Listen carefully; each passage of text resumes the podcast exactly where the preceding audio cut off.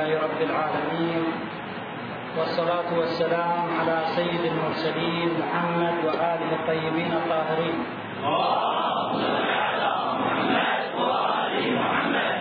واللعن الدائم على أعدائهم إلى قيام يوم الدين. باسم عشائر الظالم بشكل عام وأهالي منطقة بعواني بشكل خاص. نرحب بسماحة العلامة المفكر الباحث الإسلامي الكبير السيد ياسين الموسوي بين أهله وأحبابه في هذه المنطقة العريقة والعظيمة بأهلها وناسها. لا سيما المواقف المشرفة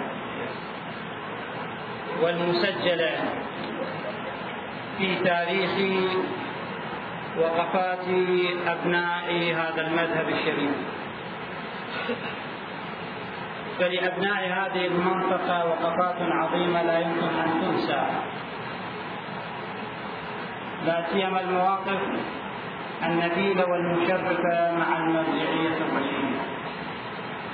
فأبدا ودوما فإن هذه المنطقة في المحك مع تنفيذ توجيهات المرجعية وأبدا ودوما فإن أبناء هذه المنطقة سباقون لتنفيذ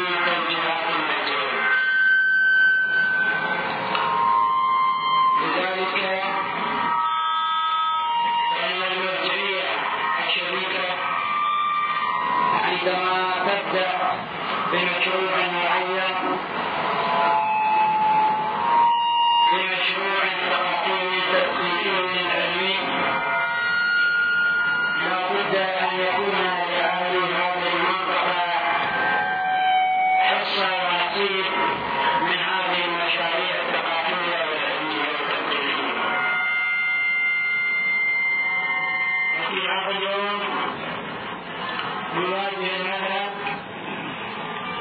هجمة كبيرة جدا في مجال الفكر هذه الهجمة تحاول أن تشوف القضايا الرئيسية والثابتة في معالم هذا المذهب وأن قضية الإمام المهدي عبد الله فوزي الشريف لمن القضايا المهمة والحساسة جدا تاريخ هذا المذهب. وهذه القضية لا سامح الله لو حدث فيها بعض الخلل والتحريف وإدخال بعض البدع في هذه المسألة فإن هناك اضطراب كبير جدا سوف يحصل. سيما قضية المهدي هي القضية الأم في تاريخ أمم لا نقول في تاريخ الإسلام ولا نقول في تاريخ الشيعة فقط وإنما هي القضية الأم في تاريخ الإنسانية أجمع. ففي ظل هذه الظروف وفي ظل انتشار البدع هنا وهناك فإن المرجعية ابتعد أن تتصدى لمثل هذه البدع بأن ترسل الوفود والشخصيات هنا وهناك في كل بقاع هذا البلد المعمور. ولن ولم تنسى أي منطقة مهما كانت بعيدة ومهما كانت نائية إلا وأوصلت إليها الصوت الحقيقي الذي يحمل النظرية ويحمل الفكر ويحمل التدبر ويحمل الدليل. المرجعية لا تريد من أبنائها أن يبنوا حياتهم على وفق أضاليل على وفق استحسانات عقلية لا تقدم ولا تؤخر. إنما تريد من أبنائها أن يقودوا في الفكر ويقودوا في البرهان ويخوضوا في الدليل ويخوضوا في النظريات.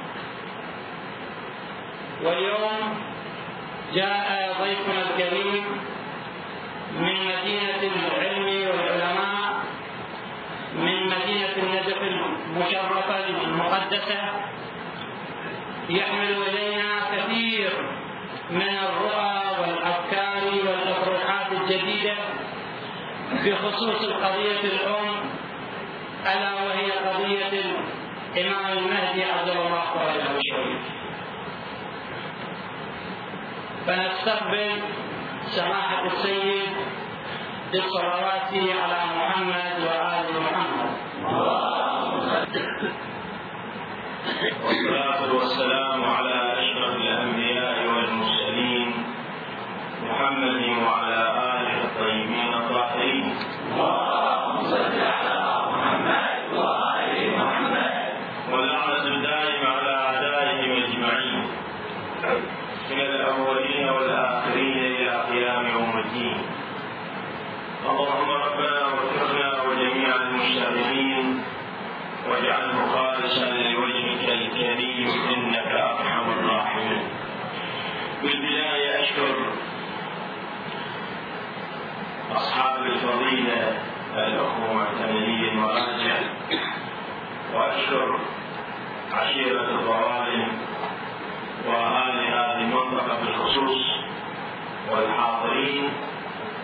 sorular sorulur.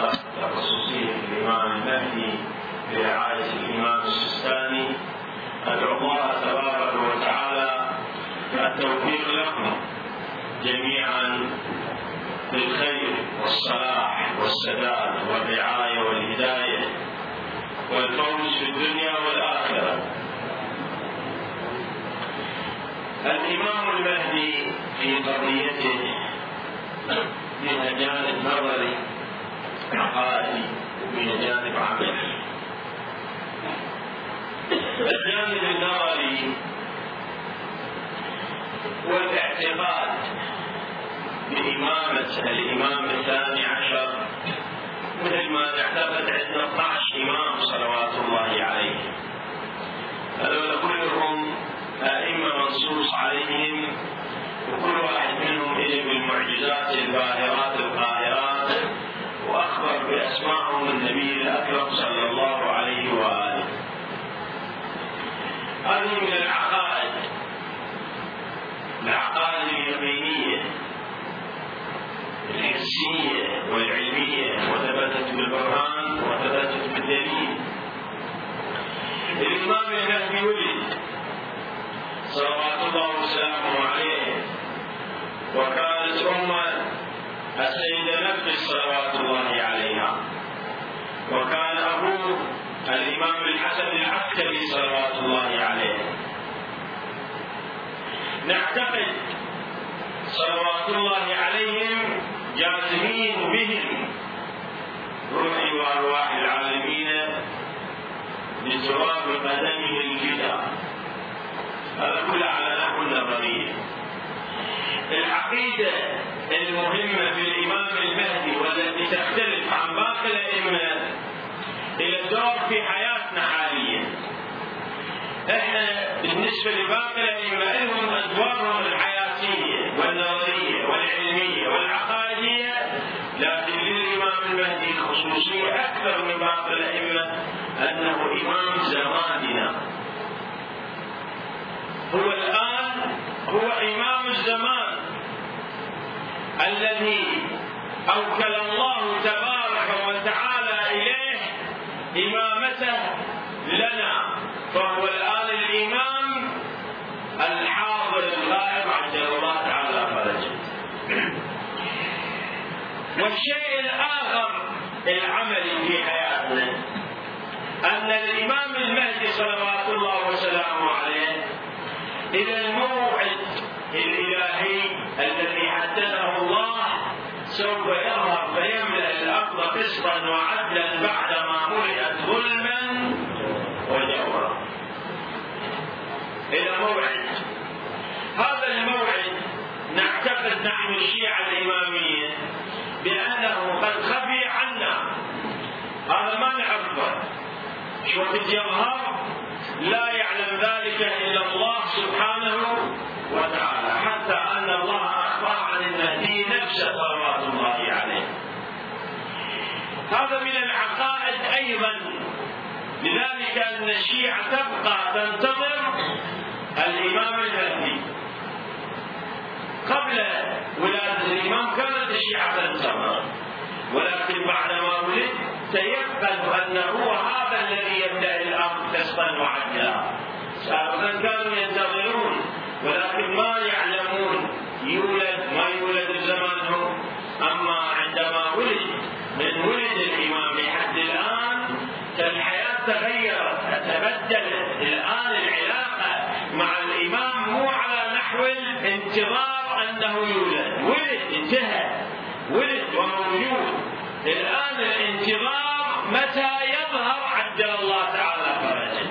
فيملأ الأرض قسطا وعدلا كما ملئت ظلما وجورا يعني الآن هذا الانتظار انتظار ميداني انتظار عملي مو انتظار نظري. مرة هذا الانتظار بالنسبة إحنا نختلف عن باقي الناس. بعض الناس من الأديان الأخرى أو الأخوة السنة مثلا أيضا ينتظرون المهدي. ولكن يشوفون انتظارهم انتظار مهم. انتظار شكلي. ولذلك عامة إخواننا السنة لا ينتظرون الإمام المهدي ولا يرتقبون ولا يبحثون عنه ليش؟ لأنهم يتصورون أن هذا الشخص باق على مستوى النظرية. ما له شيء فرقنا عنهم نؤمن أن الإمام المهدي مستوى النظرية انتقل من النظرية والعقيدة إلى الواقع. ولد الإمام عجل الله تعالى فرجه انتهى الأمر الذي فيه تستفتيان ولد. وهذا الذي ولد ينتظر وننتظر متى؟ يظهر. ومتى يأخذ بثأرنا وهذا الشعراء عندما يتغنون به عجل الله تعالى فرجه وينتظرون ويترقبون ويثيرون صلوات الله عليه همته ويومه على نحو الواقع. يعني يشوفون وجوده صلوات الله عليه. غاية ما في الأمر. أن أمر الله سبحانه وتعالى لم يحين في واقعنا. يعني أن الإمام موجود حاليا لذلك في عقيدتنا أن الإمام يحس بنا ويشعر بنا. وكل شيء يصير علينا يصير على الإمام عجل الله تعالى فرجه الشريف الشيء الآخر اللي هو حياتي في الإمام واقعي موجود على الأرض هو أن الإمام عجل الله تعالى فرجه الشريف.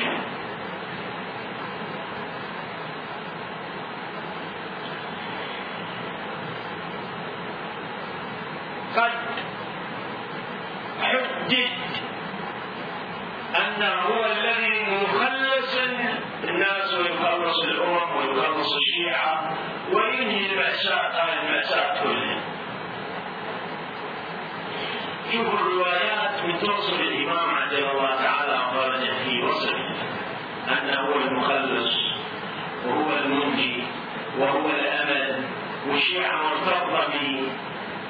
هذا الناس تتعلق مو فقط هو الإمام هو الإمام هو المخلص. مثلا الإمام الحسن العسكري عليه السلام إحنا الآن متعلقين به ونحب الإمام ونموت على ذكر صلوات الله عليه.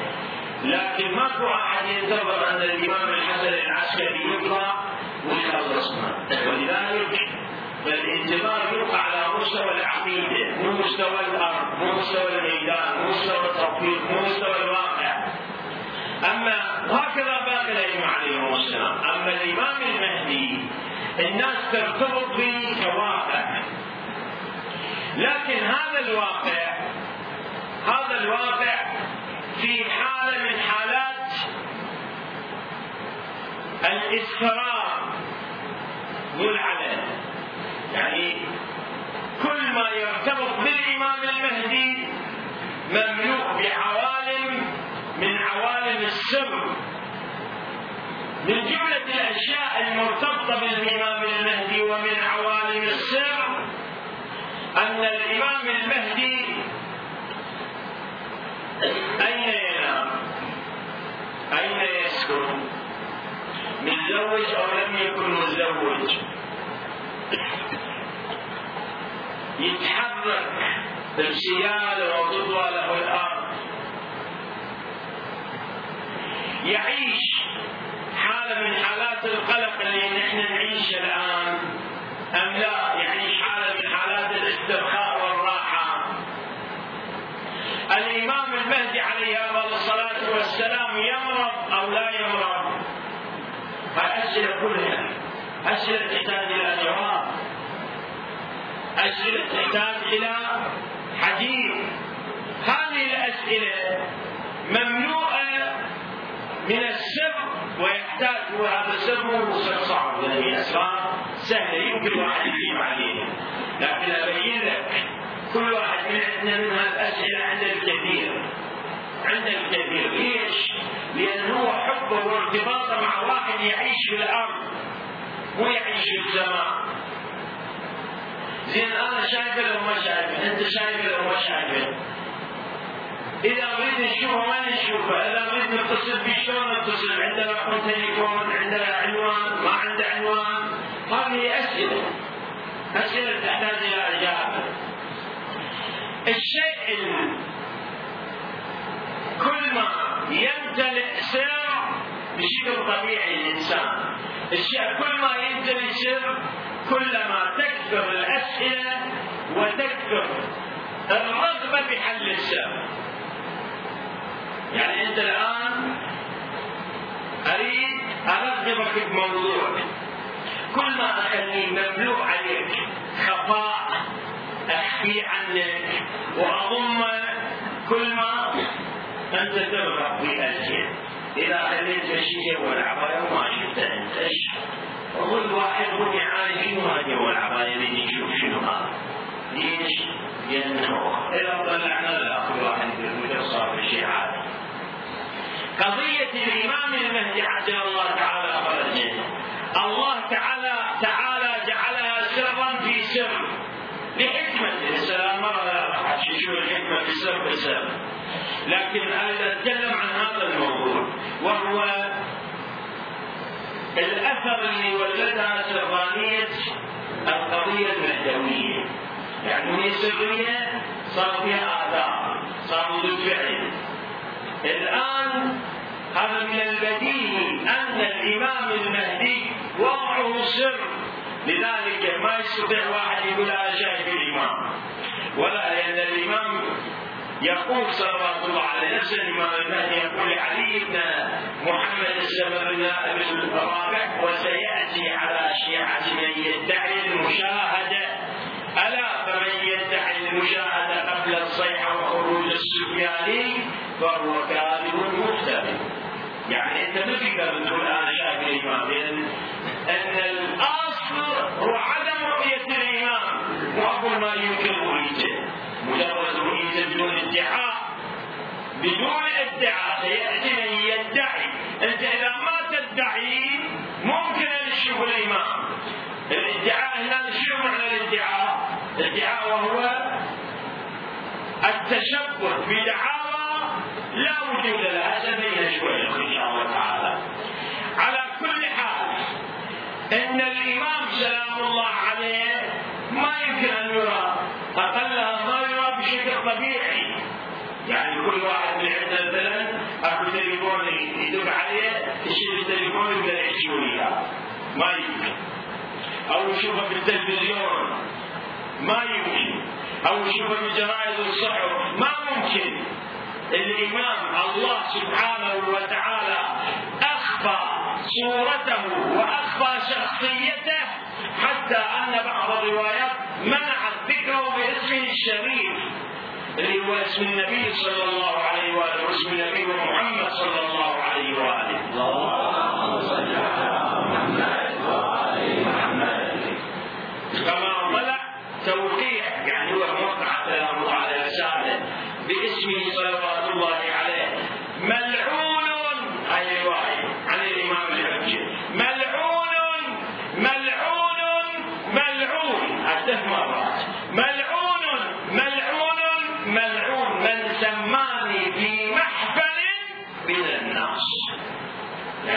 باسمي باسمه محفل من المحافل هذا ثلاث مرات ملعون بعض العلماء يقول هذا الكلام إنما وجه بالغيب الصورة مو بالسر بالغيب الصورة أو بالغيب الكبرى وحتى اسم سلام الله عليه أصبح من السر. هذا السر المرتبط بالإمام وين؟ الروايات أن بيته في المدينة المنورة. في المدينة في طيبة أو طيبة. واسم هذا البيت بيت الحمد لو تروح تدور في المدينة بيت بيت. تلقى للإمام أو لا ما تلقى للإمام واحد يبحث يشوف سر. هذا السر يا حبيبي ولا عند الناس. رغبة لكشف السر. لمعرفة السر. هذه الرغبة جموح شديدة كبيرة هذه الرغبة يا حبيبي خلت هناك أصحاب دعاوى أباطيل أراجيل كذبة دجالة يدعون أنهم عندهم هذا السر لأن أنت بتتعلم تدور على واحد يكشف لك هذا السر. فإذا تريد لك واحد يكشف هذا السر واحد يجي يقول لك أنا عند السر هذا تروح تدور عليه هذا شيء طبيعي بالناس.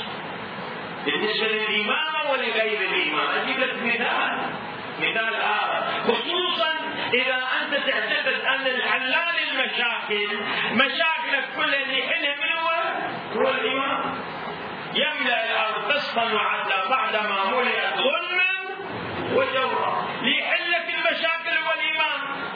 فلذلك أنت تنتظر ليل نهار أجيب لك مثال ليس في التلفزيون هذا طالع عنده واحد دجال. اكو ثلاث دجالين تسوي من يا مخابرات مرتبطه هذا مو شغل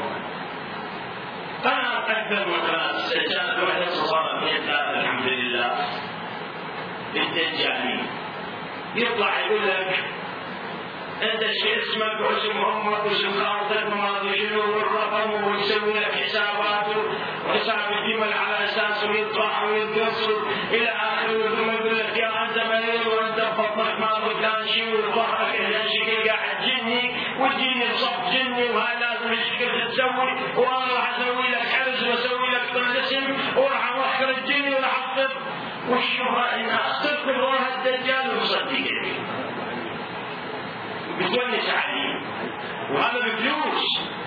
يدير الخبر من الخبر بالتليفون اول ما تكلم ما شاء الله.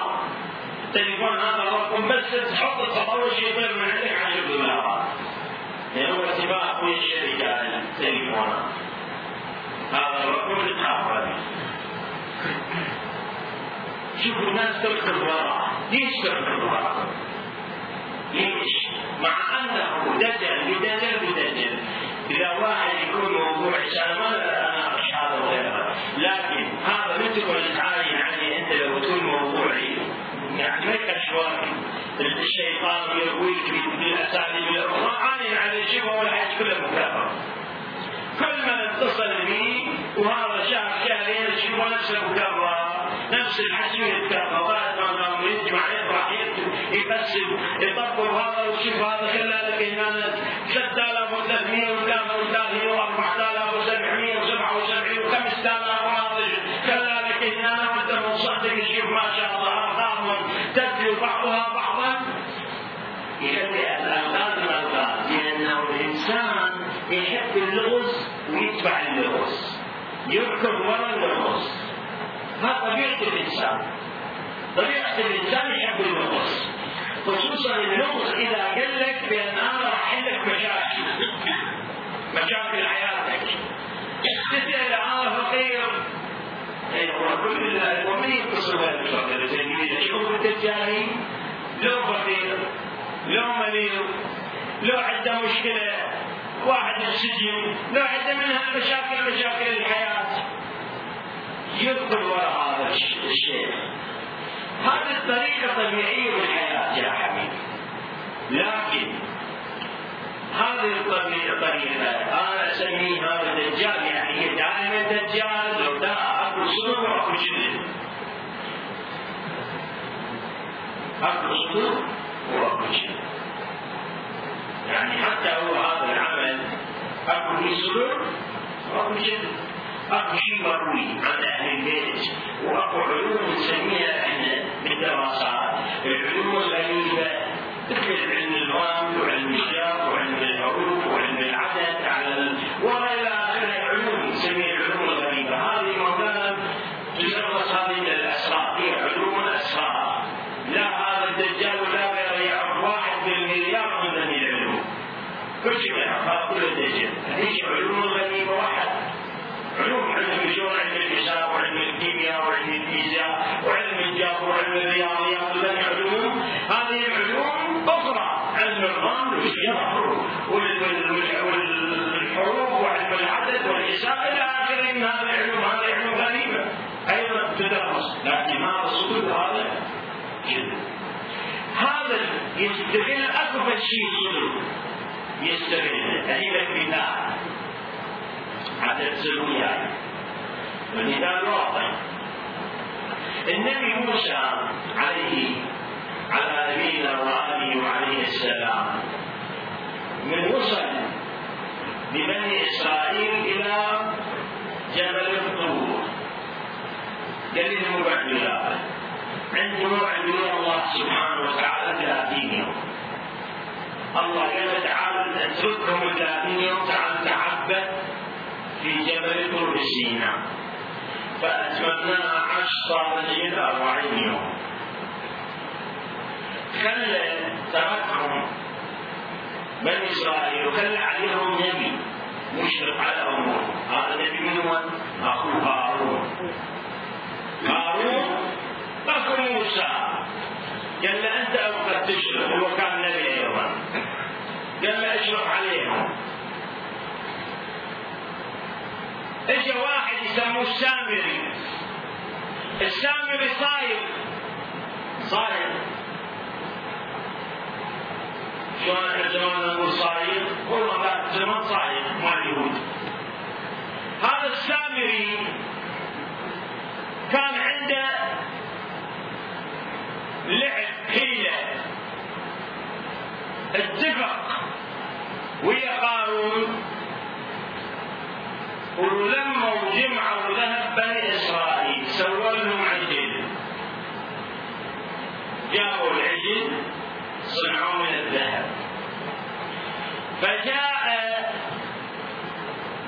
من نعال موسى عليه السلام اللي كان يلبسه وكان متصل برجله الشريفه اخذ اثر من هذا النعال فقبض قبضة من أثر رسول. أخذ أثر من قبضة نعال موسى. خلاه وين؟ خلاه بطن عجيب.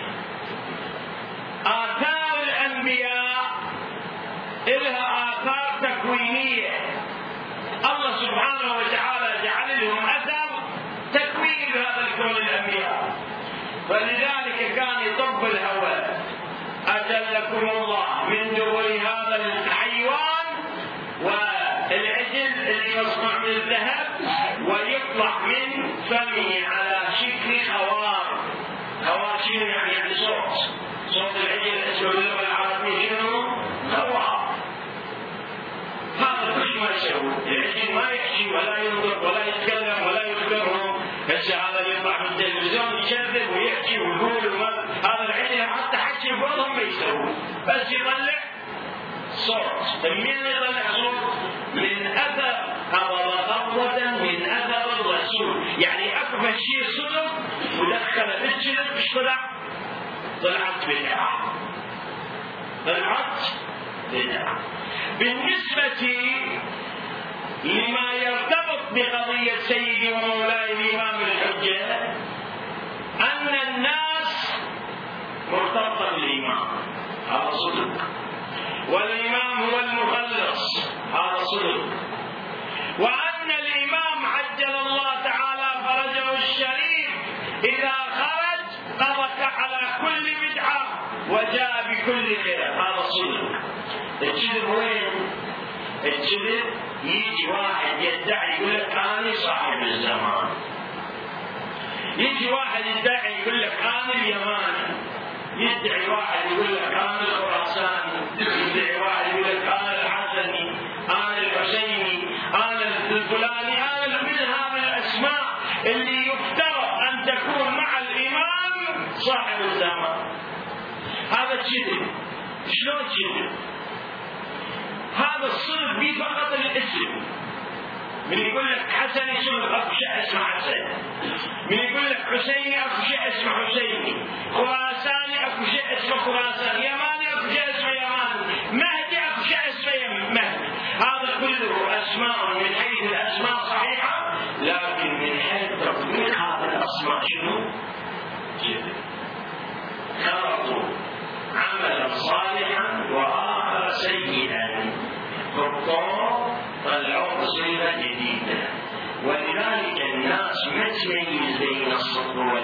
شلون هذا اللي قاعد التلفزيون يشوف الناس تبقى فلوس فلوس أموال من أجل شنو؟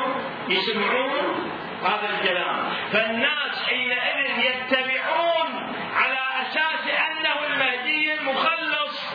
لكن يجي في الاثناء ما يصير هو المهدي المخلص.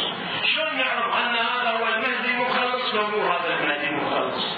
شلون نعرف المهدي الكذب من المهدي؟ الصدق. اليمان الصحيح من اليمان الكذب الخراسان الصحيح من الخراسان الكذب كيف نعرف؟ كيف نميز الصحيح من الخطأ؟ الصادق من الكاذب. يعني هذا من اجى مثلا هذا الادعى أبو جند السماء ادعى أنه المهدي الناس بعض الناس صدقت.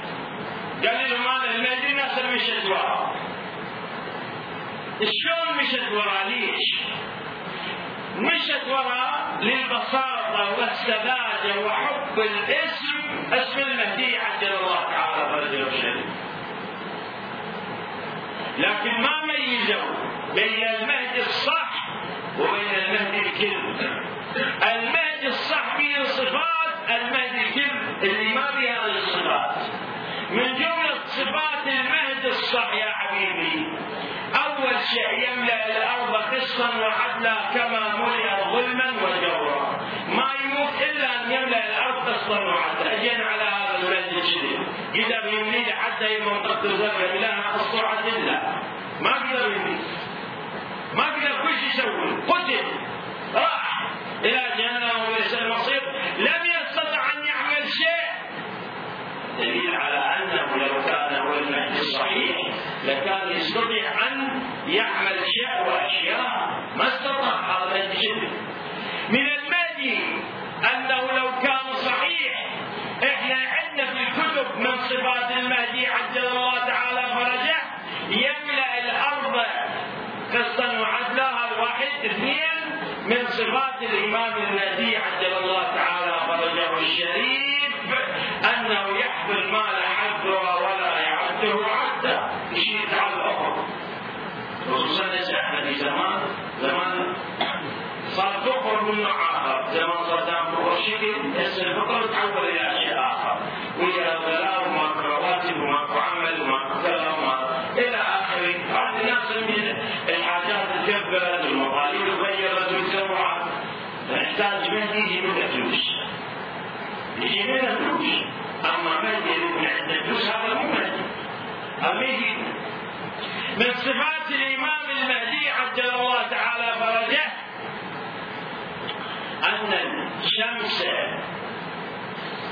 تشرق من المغرب الشمس الان من تشرق تطلع من المشرق لكن اذا اراد ان يرى خرجت الشمس من من المغرب السبب الدجالين حتى يضيعون القضية لا المقصود من الشمس شمس العلم. ابن نفسه شمس العلم. شمس العلم. وهسه طلع العلم؟ ومو طلع العلم. العلم كان سابقا عند البلاد الإسلامية. الآن كل هذه العلوم الطبيعية أول ما نبعت ونشأت واستنتجت واخترعت واكتشفت في البلاد الإسلامية. أول من؟ هذا بالنسبة للطب. وحتى كثير من علوم الفيزياء والكيمياء أول اكتشافات الموجودة في البلاد العربية والبلاد الإسلامية. لا يمكن ادعاء ذلك. لذلك فإن العلم الارتباط بالإمام المهدي عجل الله تعالى فرجه. وكيف ترتبط ترتبط بصفات المهدي؟ إذا انطبقت صفات المهدي فاعرف أن هذا هو المهدي. أما إذا ما تنطبق هذه الصفات على المهدي فاعلم أنه ليس بالمهدي عجل الله تعالى فرجه. الشيء المهم أن الإمام المهدي صلوات الله عليه إذا أراد أن يظهر وأراد أن يخرج الإمام المهدي صلوات الله عليه هناك يصير تغير كوني تغير عالمي تغير بالوجود هذا التغير بالوجود تتغير الناس تتغير العالم. وهذا ما يحدث في مكان دون مكان وإنما يحدث في الدنيا إذا ما صار. هذا التغير فحينئذ الإمام الصادق يقول لا تحضر الساكن بما يتعلق يعني الإعداد للمهدي حتى يكون كذا وكذا وكذا. الإنسان عليه أن يميز الصح من الخطأ ولذلك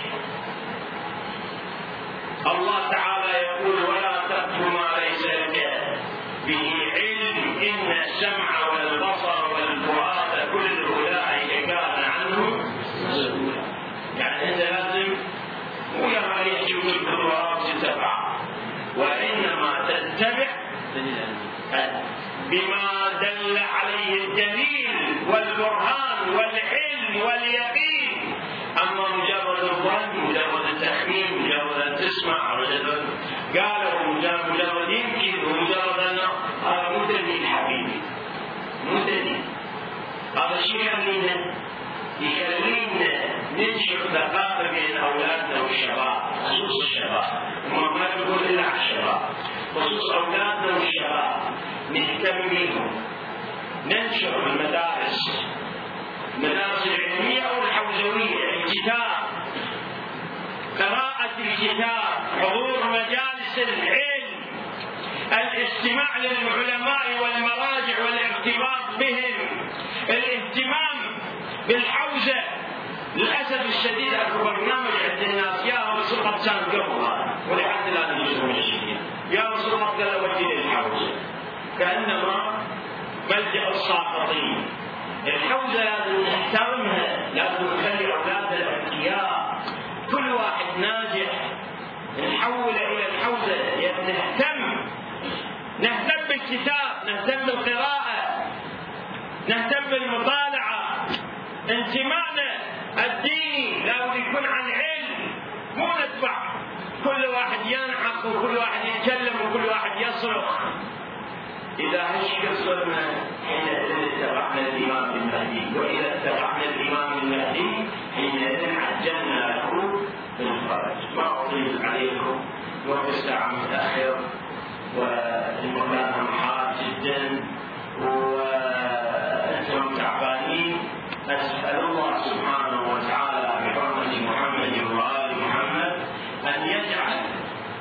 نظر مولانا صاحب الأمر علينا نظرة رأفة ورحمه فان في هذه الدقائق وهذه الساعات؟